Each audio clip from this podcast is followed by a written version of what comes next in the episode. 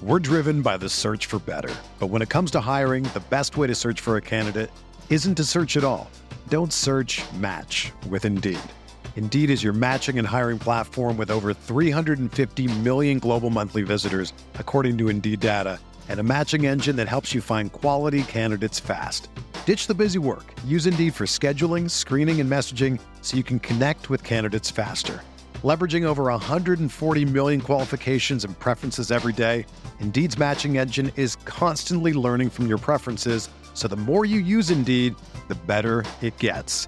Join more than 3.5 million businesses worldwide that use Indeed to hire great talent fast. And listeners of this show will get a $75 sponsored job credit to get your jobs more visibility at Indeed.com slash BlueWire.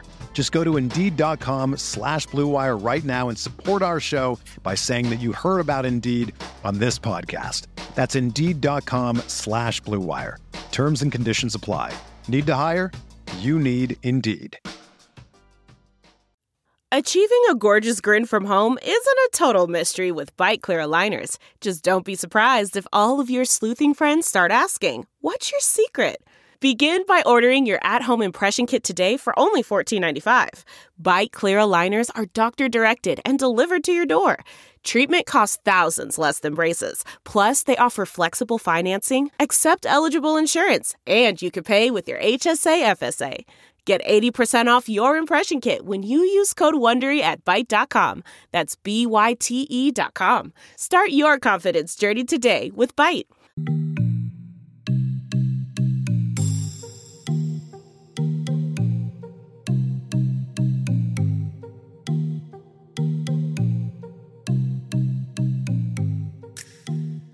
What up, everybody? We are back with another episode of Dice It Up on the Her Hoop Stats podcast.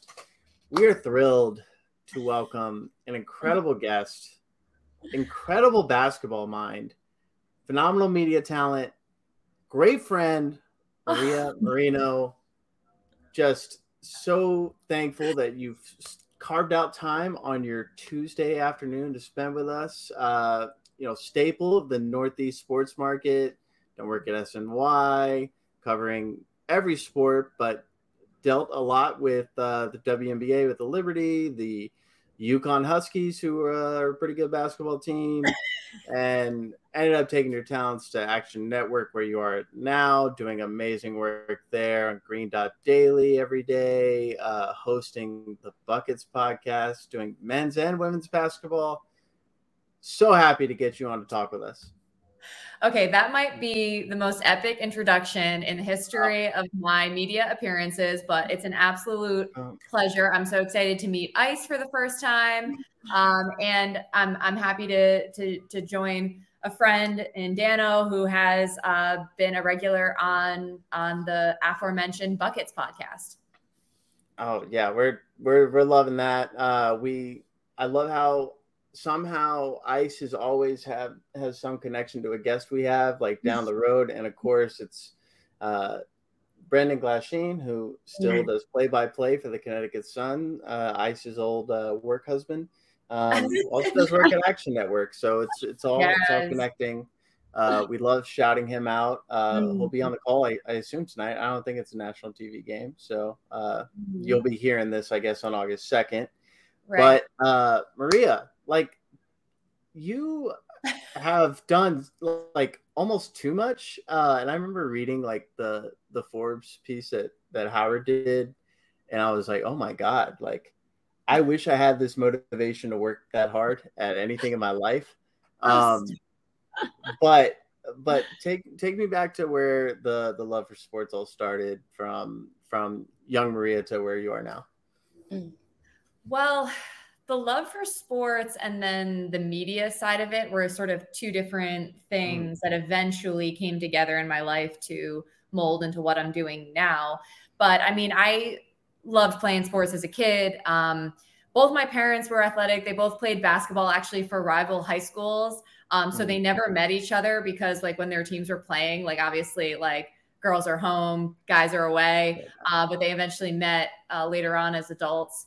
Um, and you know, my my older siblings played ball. Um, in fact, my older sister was probably the best out of um, out of my three older siblings. And I used to love going to her games.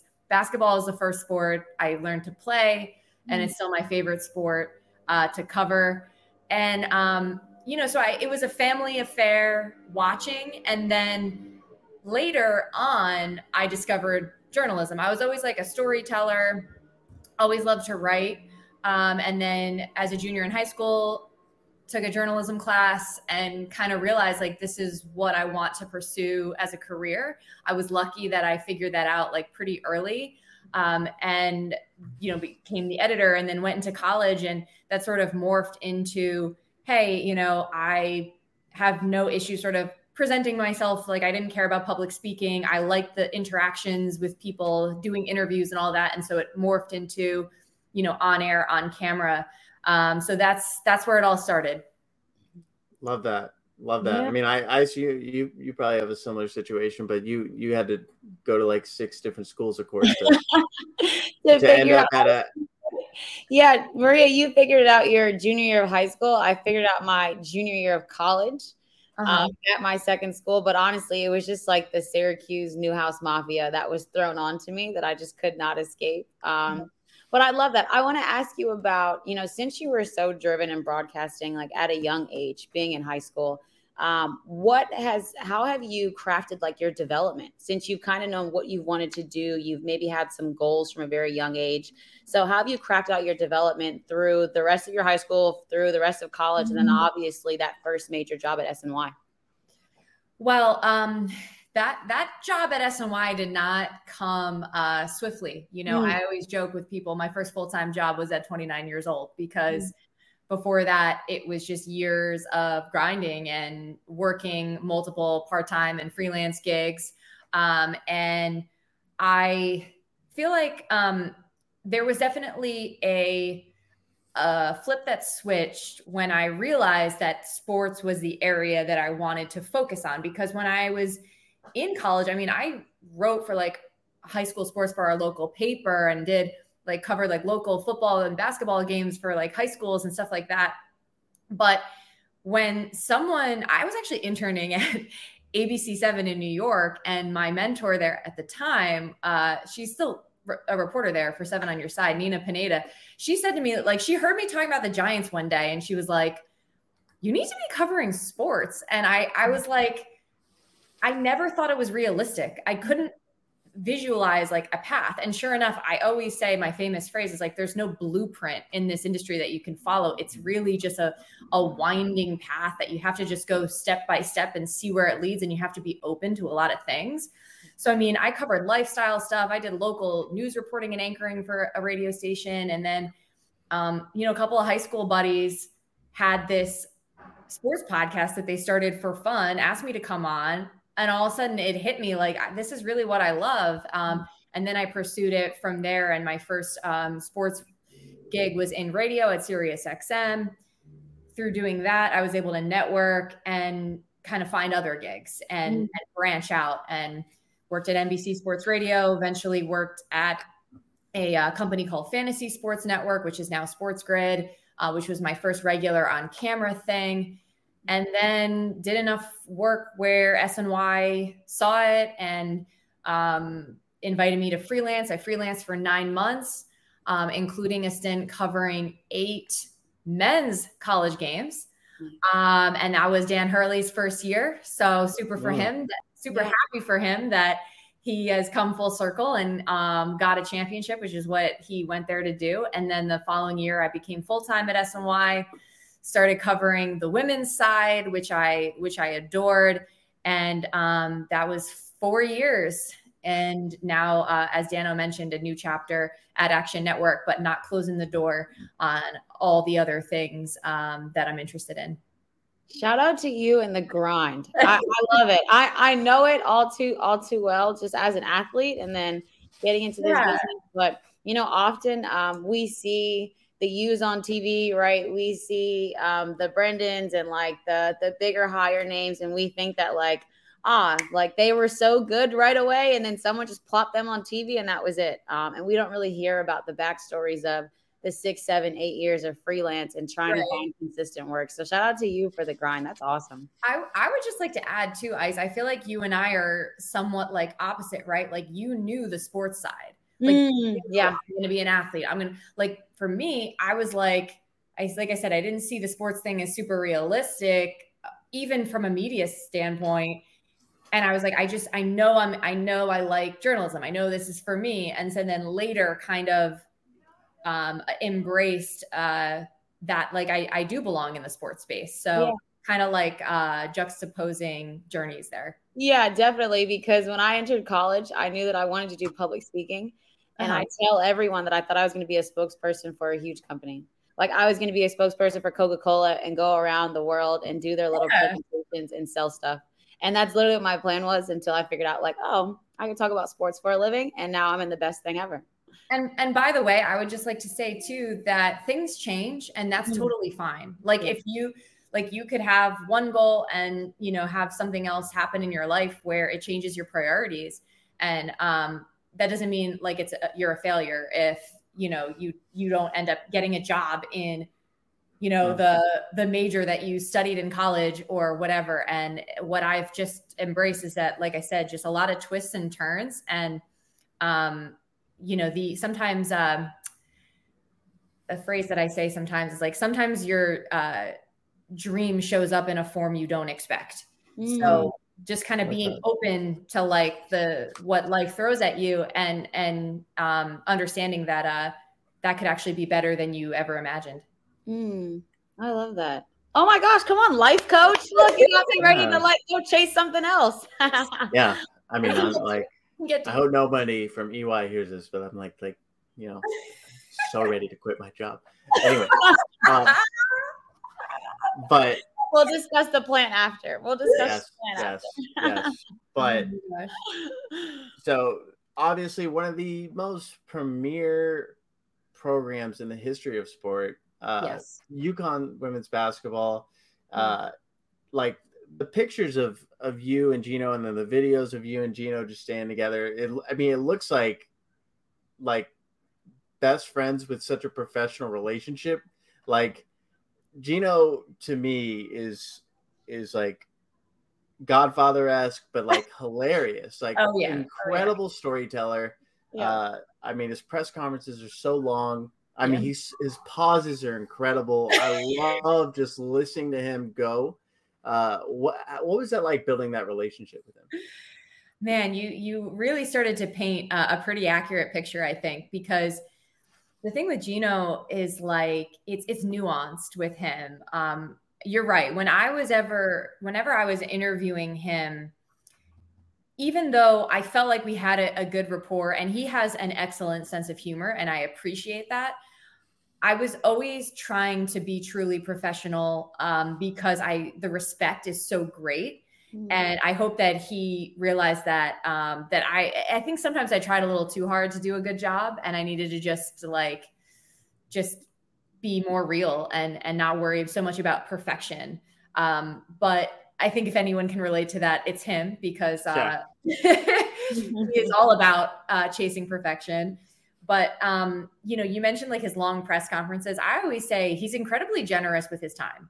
Yeah. You know, for somebody who is incredibly in demand, um, he puts thought into every question and he gives everyone the time of day. Um, and I always, uh, I, I always felt like he went above and beyond that what he really needed to. He understood the role.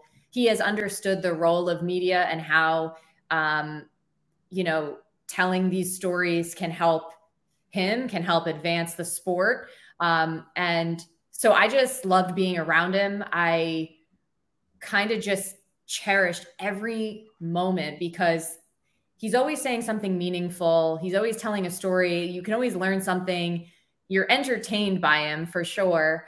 Um, and just even traveling with SNY and you know, you would come across the team like in the hotel or whatever. We come across him he'd stop, he'd say hello to the crew, he would, you know, he would tell us stories. And I just like every single moment, I just tried to like hang on his every word because um, I know those opportunities don't come around too often. And I will greatly miss being around the program like on such a regular basis. Like I said, I know I'm going to be around uh, because you know I'm not going anywhere as far as like covering women's basketball. Um, and so I'm kind of excited. Like how is how can that relationship evolve? But um, but yeah, just uh, just being around that program, not just him, the other coaches who are extremely um, accomplished in their own rights, um, all like previous head coaches or associate head coach Chris Dailey, who's also a, a Hall of Famer, like just sort of seeing their process, watching the athletes like just going to shoot arounds before the games and and just seeing the um, the attention to detail like they're they're very impressive to me um, with everything that they have on their plates um, you know to perform with like the the challenges that they have in front of them with social media and and just staying focused uh, always just like respected them a ton and i just can't wait to see their continued development um, the players that i've covered seeing them develop in the WNBA and also the the current uh, players that are that are still at UConn. I just like I'm so excited for this year. I'm not gonna lie. I I, I cannot wait to see the return of Paige. I think she's yeah. stellar. Um, and uh, you know, some of the other players too, like Ice, Brady. Um, so yeah, like big fan. I'm not I'm not gonna front anymore. You know, like I always covered the team and I tried to be as objective as possible. But sure. like being around the program, like I just feel like you can't help but be a fan of the greatness. Yeah. Mm-hmm. I mean, I, I, noticed it very quickly, like at uh, in Hoboken at, at, the bar during their game against Ohio State. You were absolutely glued to that screen.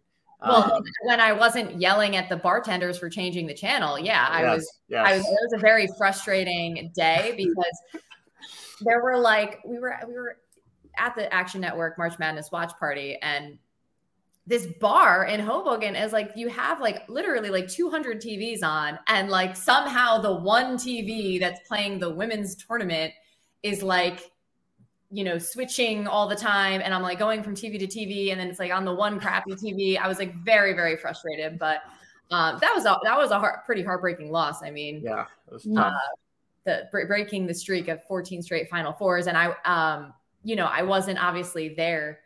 Uh, I I did get to get to. It's not really like a pleasure, but like I I it's just like it's so historically significant when UConn loses anything. Yeah. Um like I mean, I think we had a record of like their games on SNY. It was like over a hundred straight games they won on SNY. And then mm-hmm. um, there were a couple like, oh no, like there were a couple losses this year. It was like so crazy.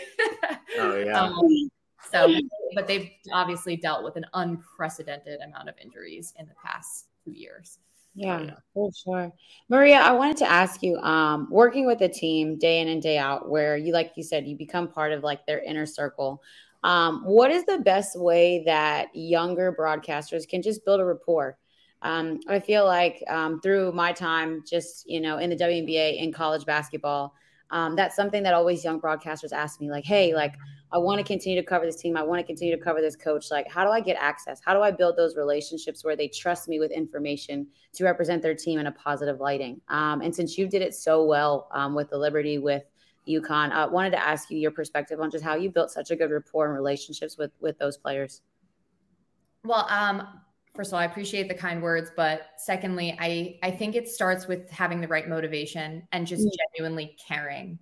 Mm. I care about those athletes, those coaches as people. Um, and it, I really go into any sort of interview and like, I am putting my wants and needs 100% aside. And I'm not trying to sound self righteous.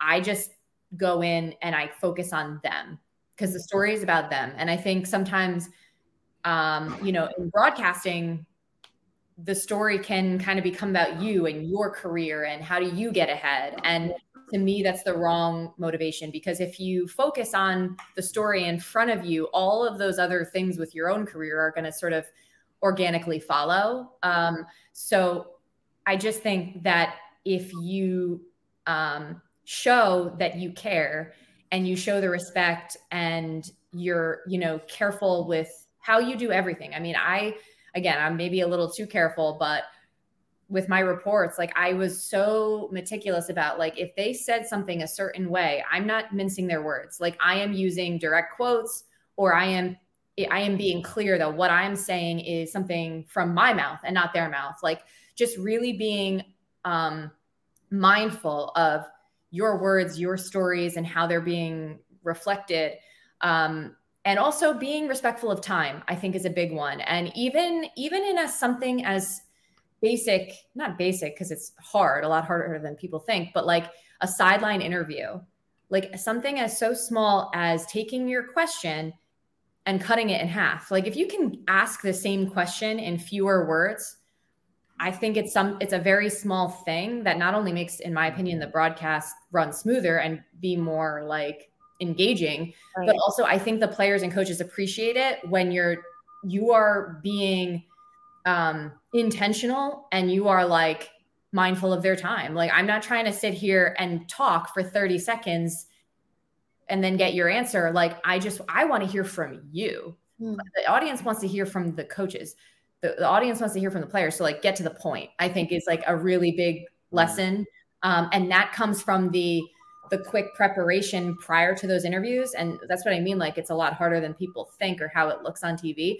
is like i know like i figure out those questions beforehand right? Which isn't always easy because if especially if it's a close game i've had i think two UConn games that were like within a point and i'm like simultaneously coming up with a pair of questions for the for you know Gino and and a pair of questions for the other team's head coach. And it's not it's you know it's not easy, but it's like kind of have an idea of where you're going before you get there, um, so that those interviews can be very efficient.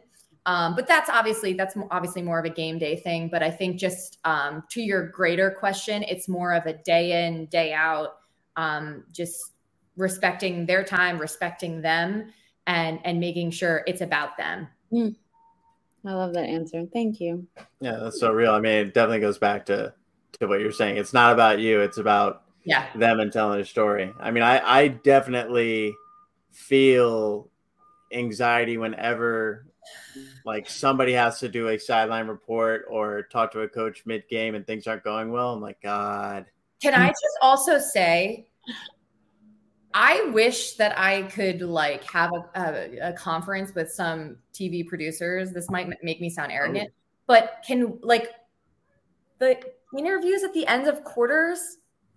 No, like I mean, I, I, have, you, have you seen the WNBA now doing it like mid mid beginning of uh second and fourth quarter? Like, with all due respect to ESPN and their broadcast is legendary, yeah. and I think the commentators, I mean, Ruocco and Lobo and Holly Rowe are absolutely fantastic but I mm-hmm. hate when the reporters, including Holly, are put in sort of like positions where they like have over over interviews. Like mm. I don't know, sometimes I find myself watching games and whether it's NCAA tournament games or whatever, where it's like, let this coach go talk to their team. Let the let the let this player go talk to their team. Like I, I think um in general, I think sometimes sideline interviews could be a little bit too forced, which is, you know, people. Some people probably wouldn't like me saying that, um, especially in the industry. But I just think, um, again, with keeping the player and coach comfort and in mind, um,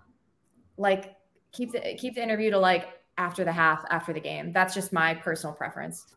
Yeah, I think uh, I think a substitute to that is like huddle reports, right? Like if we as sideline mm-hmm. reporters get more huddle access or yeah. there's a mic'd up huddle, then it's like, okay, hey, we can go back and play this wired 30 seconds, right? We only normally see that in the NBA, honestly, where that's mm-hmm. like a, a, constant, you know, piece of content that we're getting. But if that becomes something that we get, then it's like, okay, cool. End of first quarter, going to the second quarter. Hey, here's yeah. what was in the huddle, guys. Here's what they're focusing on. Then sideline reporter no. can, add to that. Uh, Ice, that's a really great point. And huddle reports to me are mm-hmm. some of the most um, riveting content you can get because it's one of the few things that the audience doesn't have access to. And, you know, the whole point of sideline reporting is to tell the audience something that they don't know or that they can't find just Googling mm-hmm. or, you know, I, every report that I've done, I, it's been through a conversation with a player or coach that was just told to me. Mm. Um, and it's hard to do. It's it's maybe something that's not always achievable. Yeah. But I'll say this: can't tell you how many times I would be on the sideline straining to hear the huddle. Like I would try to get as close as I possibly could without being too like in people's space and like being too rude. And I'm like, I'm like trying to read Gino's lips. And um, like if I got if I got one huddle report in a game, great. Yeah. If I got two, like killing it, right? But then, but also a lot of times, like the only time you can hear the huddle report, you know, something in the huddle is when the coach is pissed off or like has a reason to raise their voice mm. um, that you can actually hear because, uh, you know, especially at a place like UConn and now with the WNBA with, uh, you know, audience, audience is growing Yep. It gets loud in those arenas. Um, so it is, it's not always easy to do, but I, I agree with you. Yeah, for sure. I feel like my best huddle reports have come before coaches have entered the huddle when the players have been discussing. So when it's that oh, first one, they sit down and the players are like, you know, whether it's like AT and she's like, hey guys, we got to make sure that we take care of the ball, or um, Manhattan College is one of the teams that I cover, and it's one of the players coming in and saying, hey, we're right now we're not at our standard we need to be at. Yes. Um, and it's always nice for the audience to hear, like from players' perspectives, right? We hear about coaches all the time. We interview coaches, you see them. Um, but to know that players, there are player led huddles and what their information is, um, have been like my best huddle reports. But I, I hear you what you're saying on like the mid quarter, ha- like end of quarter interviews. And especially when you terms of respecting time, like, yes, it's tough, right? Like there's not much time there already. And so yeah. adding that interview is like, I don't know. It's really hard to generate something that's actually going to add value to the broadcast. Mm-hmm. Um, mm-hmm. And sometimes you, and also, how about this? If you want to do that, fine. Keep it to one question. Right. Right. Or maybe one, maybe one follow up. Yep. I don't need a three question interview for sure. time. But anyway, I'm I'm I'm ranting. I'm de- be doing no, no. Oh, I love it. it. I love it. It's always funny when we. I mean, Brendan's talked about it. Uh, like I, you definitely can can relate. Um, I think uh, like Kim Adams from uh, mm. covering the Big East, but like once y'all have been in it, like it's it's wild that the perspective you have watching, y'all immediately think about production, and it's just like we as fans and people who aren't in that life are just like, oh, you know, final product. We're not thinking about the logistical uh, aspects that go into it. So it's it's always fun yeah, to hear about that. I got an I got another gripe for you while I'm on my soapbox. I sometimes watch these games. I, t- I tweeted about this during the NCAA tournament. I don't know if it's an arena thing or a production thing, but some of the angles of these games, and I noticed in the W season too. Every Mystics. time I watch games, it looks i'm sorry it looks bad. The, yeah. the mm-hmm. angle looks it's like too yeah. angular. Up top too bird eye. looking down. And i noticed that i think it was at maybe a wings game recently. I mystics for sure. Mystics every time. off-putting it's an off-putting view. And like that's gotta that's gotta tighten up. Like i'm sorry mm-hmm. more and more people are watching these games and we're breaking records in terms of viewership. We need to get the production quality up to snuff. And again, I know some of these arenas are challenging. I worked at the Washington Mystics arena when UConn played Georgetown. Mm. And I mm. remember there were some challenges to it. I want to actually go back and pull tape from that game on SNY to see if the angle was as off-putting as mm. I've noticed of late. But I'm, I'm sorry. I just I want I want the product to shine because the product is so good. Mm. Like let's make sure we put it in the best light. Yeah. Anyway, 100%. I am really on one at no. you know. no, I mean, but but uh, to kind of to kind of segue into you know a point you're talking about about the growth and viewership and yeah. uh, I mean we spoke recently about you know the numbers put up in in in the final four. Uh, you know what ESPN's doing with these WNBA games. Uh, what to you, in your mind, being around the game and being around media has been, you know, some of the driving factors in that. Uh, I mean, obviously, like my mind immediately points to to betting, to social media, mm-hmm. the the ability for brands to utilize athletes, pay these athletes in college that are you know huge. We're seeing women's basketball players being paid more than you know men's football players, which is awesome, awesome to see. Um, but it's it's it's incredible. So, what, what do you think are some of the biggest aspects in in the growth of the game? Well, I think it all starts with media coverage in general, and mm-hmm. I have noticed a huge amount of growth in the awareness um, of, in particular, WNBA and women's college basketball and women's sports across the board. But those are mm. sort of the areas that I specialize in. Um, and I started covering WNBA in 2018. And at that time, there were about two writers that I knew of who actually covered the game. It was M.A. Voepel and Howard Megdal. Mm. And in the years since, I've noticed more and more writers, more and more bloggers, more and more websites, more traditional media actually allocating reporters to the beats, um, just more information in general. Mm. Um, and I'm super happy with that progression. Obviously, there's a ways to go. Um, social media, the conversation has changed a lot. Um, it can still be toxic at times um, with mostly insecure males. Um, yeah you know, trying to hate on the product, but they're just ignorant. Um, but for the most part, I'll say this like, again, like back 2018 to now is like night and day in terms of the, the social media conversation. I notice a lot more respectful discourse. Um, I, I notice just a lot more education um, and a lot more openness.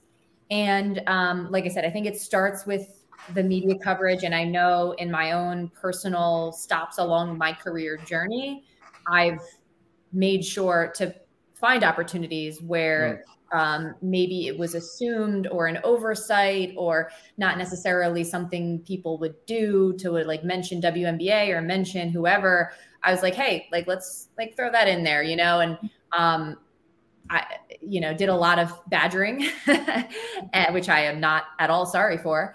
And um, you know so it's it's just in a, a, such better place. And then i think the things that you mentioned in terms of like nil betting those are more like supplement now.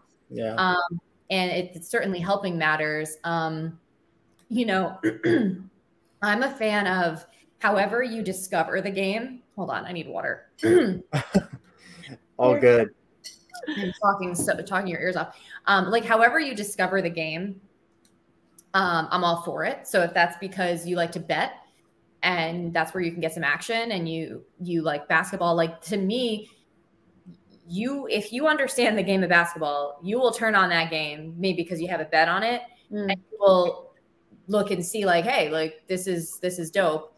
Um, and then as far as NIL, look, NIL is big for all college athletes, but it has especially helped level the playing field for women's college athletes, mm. women's athletes in general, because typically, if you go professional as a women's athlete, you're not paid to the level of a man, men's athlete. So to be able to earn uh, some money off of your hard work as a, a college student, that helps. Uh, that helps you financially. It also helps your brand. And what we're seeing is like just the versatility of women and like just the multifaceted nature of them. Um, you know, sometimes people say like, oh, like this person only got that NIL deal because they're good looking or they're hot or whatever. And it's like, no, like if you actually look like the top NIL earners, especially on the women's basketball side, for the most part, are the best players in the game.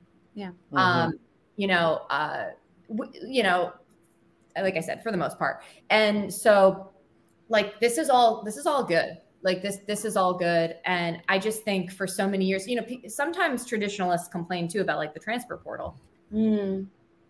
i'm all for it I, I, know it can get it can get dicey but one it makes it more interesting right how Definitely. much more interesting is nba and WNBA when we have free agency and we have like people yeah. landing where we don't expect um, number two coaches could previously leave with no consequence and meanwhile the, the players that they recruited would get left behind and you're asking somebody, we talked about this earlier in the conversation, Ice, of like knowing what you're going to do at a young age. It's really hard. And you're asking, you know, teenagers to make a college decision and hopefully they make the right one.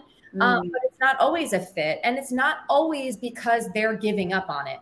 Mm. You know, I think that used to be a stigma of like transferring, like, oh, like, why didn't you work there? Like, what's wrong right. with you? And it's like, you know, sometimes it's just not the right fit and and athletes should get a chance to make the most of their years of eligibility um, and so yeah i i like where you know college athletics have evolved to and i'm happy for these athletes that they are um, they are seeing some dividends from you know their commitment uh, because certainly the colleges and the ncaa we're seeing them all along yeah for sure I think um, you raise a good point about the transfer portal. I think the only group that that is affected negatively by the transfer portal are high schools, like uh, seniors in high school, because mm-hmm. you're coming into a program knowing that in an instant.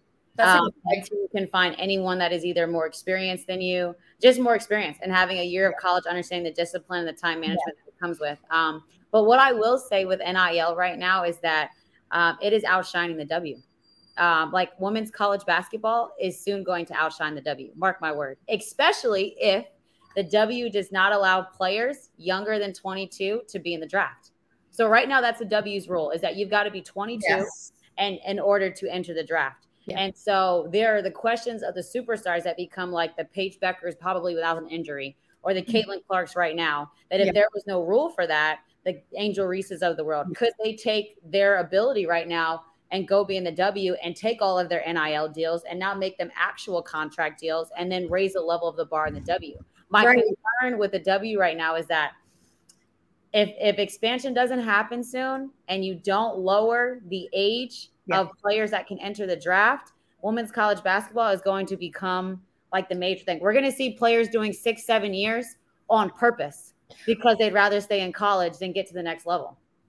Uh, uh like how how's that possible? I six seven years on oh, purpose. Listen, I could redshirt an ankle sprain if I really wanted to, and still be the most popular person on my team on the sideline. If Angel Reese decided this year, like I'm not playing, I've got a stress fracture that can't heal.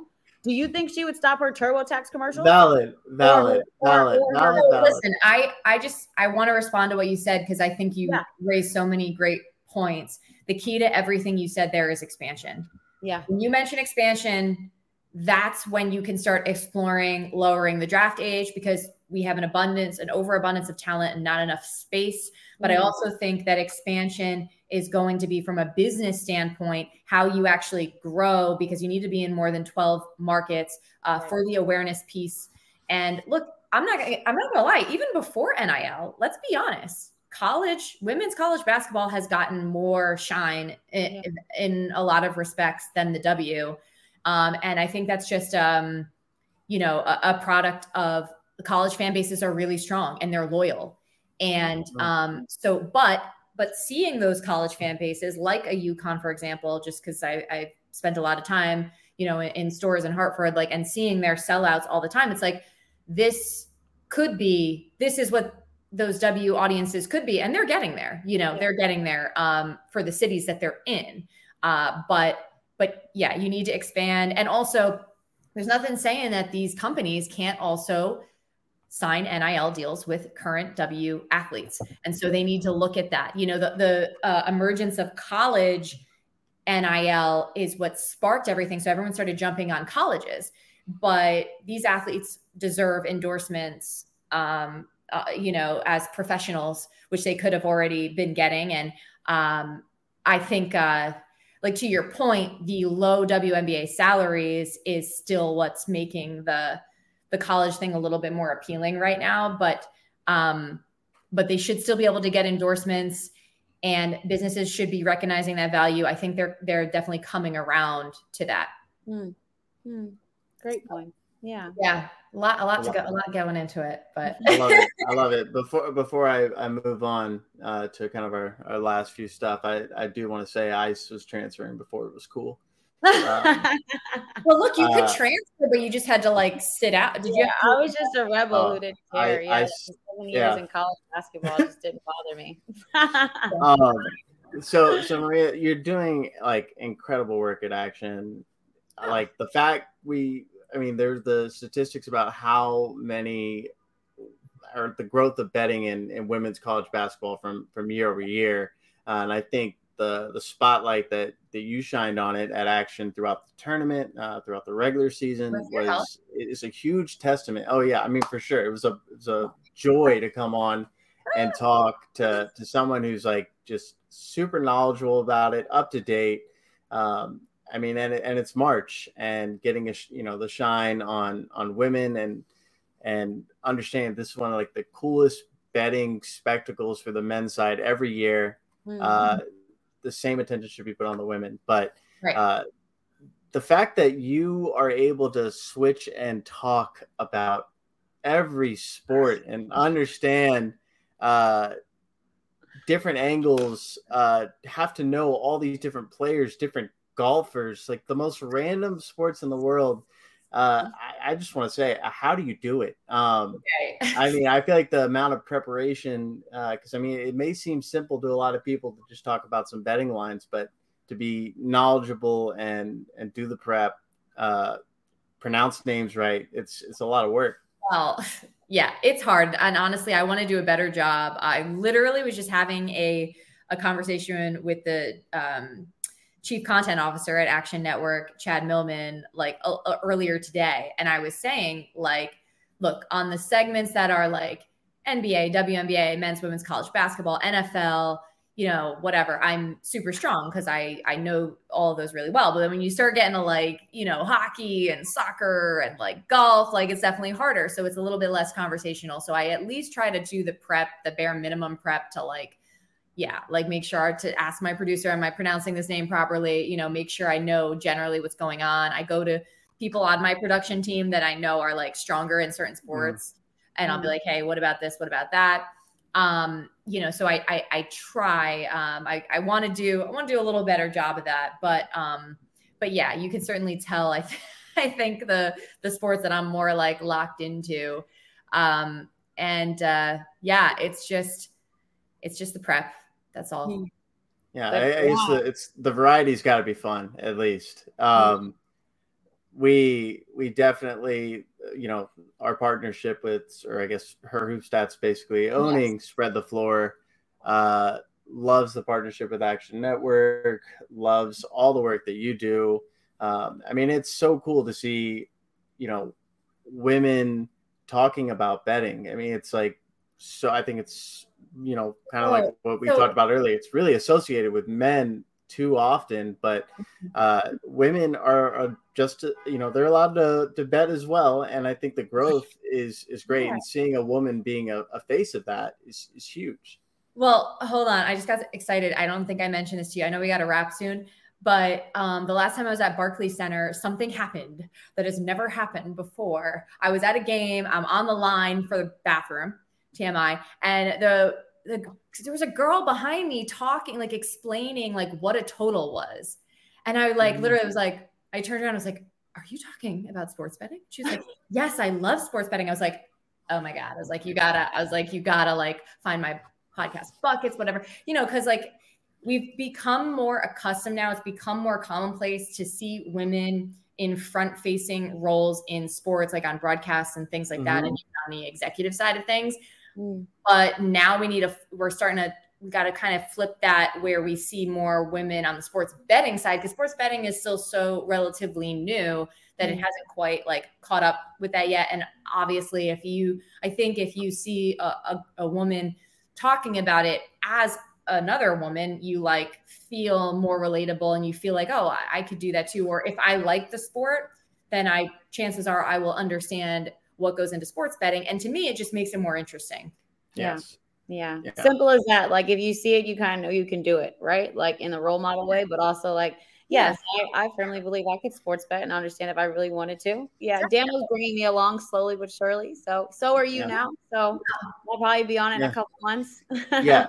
Uh, yeah. You, uh, Danielle Avari, friend of the program, has been on here before. Uh, just, you know, shepherds of, of this and we love it. Um we know we got a wrap here. Uh yes. let's let's all give out one bold prediction for the rest of the WNBA season. We, we're halfway through. Um start with you ice. Uh bold prediction. Dallas wings are going to finish in the top three. Oh it's not that bold He never likes my bold. The other team. I play it safe. This is why I don't bet because I play it safe. Go ahead, Maria. What's yours? why though? I'm selective.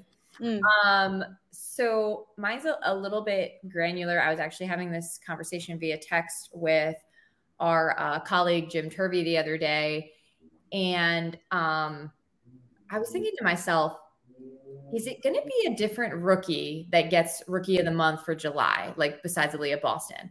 And I thought to myself, if the Lynx keep on this trajectory where they're sma- like like yes teams off guard, like could Diamond Miller or Dorka Juhász maybe get into that rookie of the year conversation?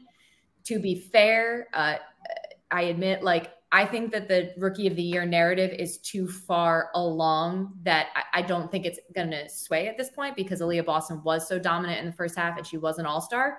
So like I'm pretty sure she like has that in the bag. But the fever of since kind of like and like the Lynx are kind of going like this. So I'm like, so that's my bold prediction that one of hmm. those two will give her a run in the second half uh, at rookie of the year. Mm-hmm. I love that. I love that so much. Ah. Uh, Gosh, yeah. I mean, you know, someone someone texted me the other day. It's like, why have we not been betting Aliyah Boston unders? And I'm like, oh, she's really good. Let me look at these stats. Oh, wow. Uh, and then you see what Diamond Miller is doing every night, and yeah, Dorka. Uh, I mean, you made a point, Dano, on the buckets pod today via Action Network that Aliyah's not getting the touches. Yeah. Like, like these uh, rookies on the Lynx are being given, they are being given the rope by yeah. um, Cheryl Reeve to like a lot of minutes, a lot of like a big role. So I mean, obviously, yeah. Boston has a lot of minutes, but you know what I'm saying. And the yeah. and the other way though, in a basketball simple way, like they're guards, right? Like Diamond Miller is a guard. She's touching the ball every single time, whether you like it or not. Aliyah Boston most of the time has to fight for her touches or get them off an offensive rebound, which is a little harder than we think. So yeah, for sure. Good point. Dano, what's your prediction? I, would I one one last thing. If you would have told me that at the end of July that Dorka Juhász was making a game-winning block on the road, I would have called you insane. Oh, well, she and on DB and on DB. Oh, it almost hurt me a little. I, I mean, like development has definitely been significant. You know, she has definitely made, uh, and because she's gotten so again, she's been she's gotten so many chances to play. Yeah. yeah. yeah. yeah. Uh, yeah, I mean, I tried to find another angle. I tried to find another team, um, but it's not happening. Dallas Wings, 2023 WNBA champions over the Aces in five. They're going to beat the Liberty. It's going to be bad for me. Um, that's my bold prediction. I hope it doesn't happen. I, you know, I'm a Liberty fan, season ticket holder. I'm proud of them, but as bold as I can be, it's a Wings championship. Uh, plus like 4,000 or something on FanDuel right now. Okay. All right, I'll just leave it. I'll just leave it there. yeah, we gotta go after that I could, I could see it though. I think that they could get hot enough. I think they could get hot enough, and the Aces would still torch them by 20 in two of yeah, the games. That's probably more accurate, but I get, definitely see them beating the Liberty at, at the moment. They gotta. Yeah. Mm, they're just yeah. they they're they're too weird. They're too different, and uh, it's fun. Okay. Uh, Maria, Maria, thank you so much for joining us today. It was amazing to have you. Could you give everyone your social media handles so everyone can tap into yes. all that you're doing? Maria Marino is a popular name, so mine has the the uh, middle initial, so it's at Maria C Marino. Thank you so much, guys, for having me on. It was a ton of fun. Yeah. Yes, and listen to her every week, uh, Tuesdays and Fridays on the Buckets Pod, presented by Action and Green Dot Daily. She's doing it live. Uh, I mean, it's it's wild to ever be on that show. She's in the zone. It's great. Yes. Uh, so Maria, thank you. Uh, we'll enjoy some WNBA, everybody. All right. See you guys.